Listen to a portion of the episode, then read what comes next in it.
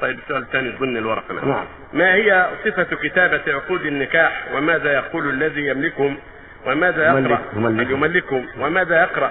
ونحن الشهود لم نسأل لم نسأل البنت هل هي موافقة أم لا ولكن حسب كلام أبيها آه، وضح لنا أنها موافقة. السنة يقرأ المأذون أو أو الولي أو الزوج يقرأ خطبة الحاجة. هذه السنة. إن الحمد لله نحمده ونستعينه ونستغفره ونعوذ به من شرور أنفسنا ومن سيئات أعمالنا. من يهدي الله فلا مضل له ومن فلا هادي له.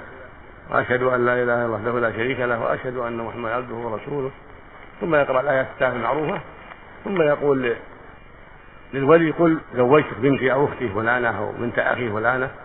ويقول الزوج قبلت على النكاح. هذا هذا هو الزواج. والشهود يسمعون حتى يشهدوا بما حصل. يشهد الشاهدان أو أكثر يشهدون على ما وقع بأن فلان ابن فلان زوج فلان ابن فلان بنته فلانة أو أخته فلانة. والمأذون هو اللي يتولى ما يتعلق بالرضا وعدم الرضا. المأذون هو اللي يسأل الولي أو يطلب الشهود وإن كان عنده علم محتاج إلى ذلك.